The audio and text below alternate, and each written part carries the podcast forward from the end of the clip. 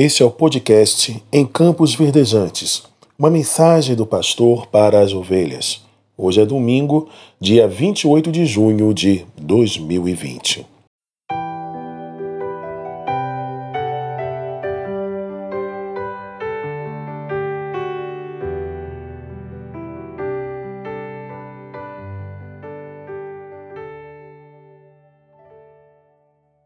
Quero convidar você a refletir comigo o texto da palavra do Senhor que está no livro de Abacuque, capítulo de número 3, a partir do verso de número 17 até o verso de número 18, que diz assim: Mesmo não florescendo a figueira e não havendo uvas na videira, mesmo falhando a safra de azeitonas e não havendo produção de alimento nas lavouras, nem ovelhas no curral, nem bois nos estábulos, ainda assim eu exultarei no Senhor e me alegrarei no Deus da minha salvação. Essa versão que eu li é a NVI, Nova Versão Internacional.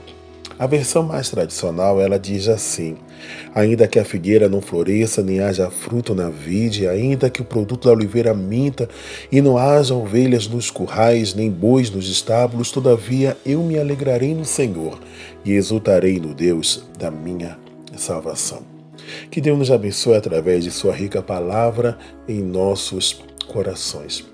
Queridos, o profeta Abacuque ele foi contemporâneo do profeta Jeremias.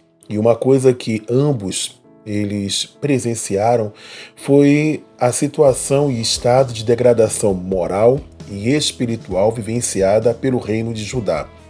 O mesmo reino que tinha tido a oportunidade de ver ações tremendas e maravilhosas da parte de Deus, como na época do bondoso rei Ezequias, que tiveram a oportunidade de ouvir a mensagens de esperança e de transformação através da boca do profeta Isaías. E agora, a nação de, de Judá, sob a liderança do rei Zedequias, estava se afastando cada vez mais de Deus. E isso fez com que o profeta Abacuque, ao longo do seu livro, que é um livro curto, um livro de apenas três capítulos, fizesse diversos questionamentos ao Senhor questionamentos a respeito dos caminhos traçados por Deus. Na concepção de Abacuque, caminhos insondáveis, e até mesmo na cabeça de Abacuque, caminhos injustos. Porque enquanto proliferava a situação de corrupção e de miséria espiritual e moral, parecia que Deus ele estava inerte. Parecia que Deus ele havia é, deixado, deixado Judá seguir os seus próprios caminhos e que não faria qualquer tipo de intervenção. É interessante que, se você observar nos dois primeiros capítulos do livro de Abacuque, diante dos questionamentos que Abacuque fez a Deus, Deus sempre dava algum tipo de resposta. Como por exemplo, no capítulo 1, no verso de número 2, Abacuque pergunta: Até quando, Senhor, clamarei por socorro sem que tu ouças? Até quando gritarei violência sem que tragas salvação?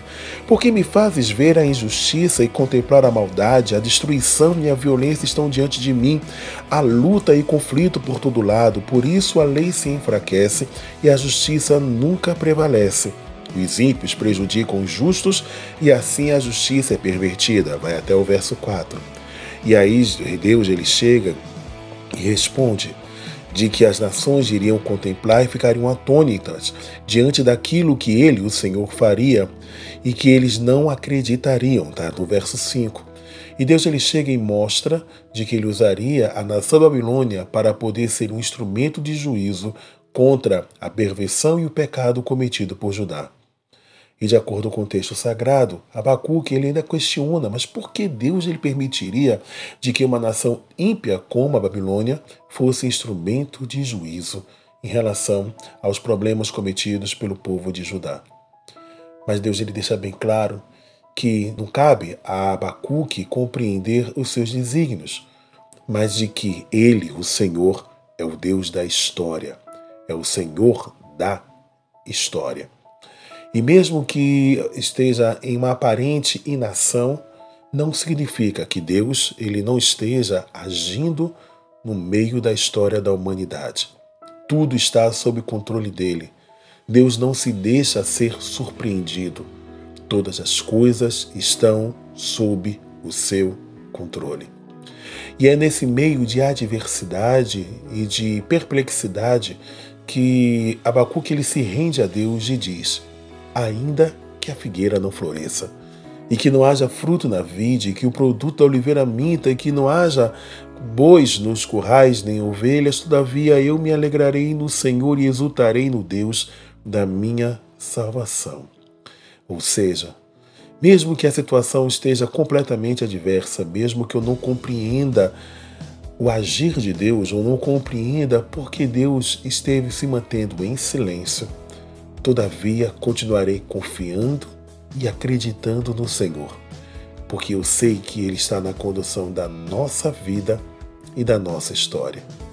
Neste momento de completa e total incerteza que nós estamos vivenciando, esse momento de pandemia e também momento de conturbação política, financeira, moral e espiritual, em que nós imaginamos de que muitas vezes Deus possa aparentemente ter se esquecido da, do seu povo e está permitindo, é, sem qualquer tipo de intervenção, que o mal se prolifere, lembremos da mensagem que está no livro de Abacuque.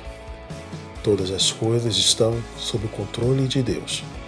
E Deus, no momento certo, haverá de agir.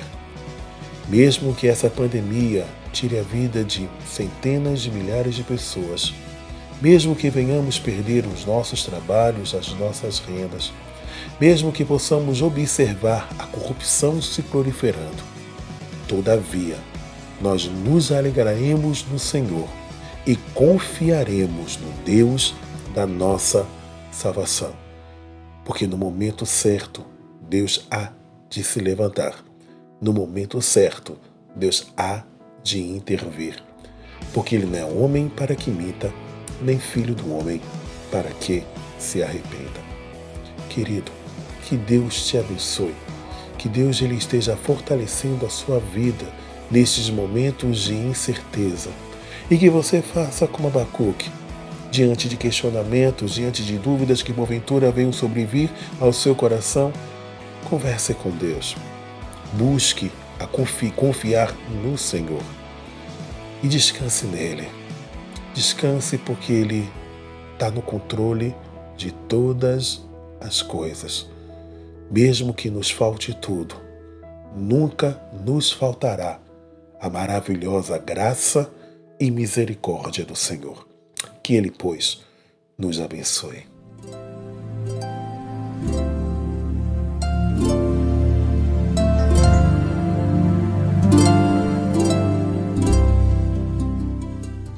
Acabamos de apresentar Campos Verdejantes, podcast do Ministério Pastoral da Igreja Batista Getsemane, na cidade de Una, Bahia.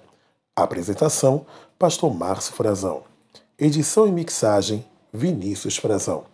Produzido pelo Departamento de Comunicação da Igreja Batista Getsemane.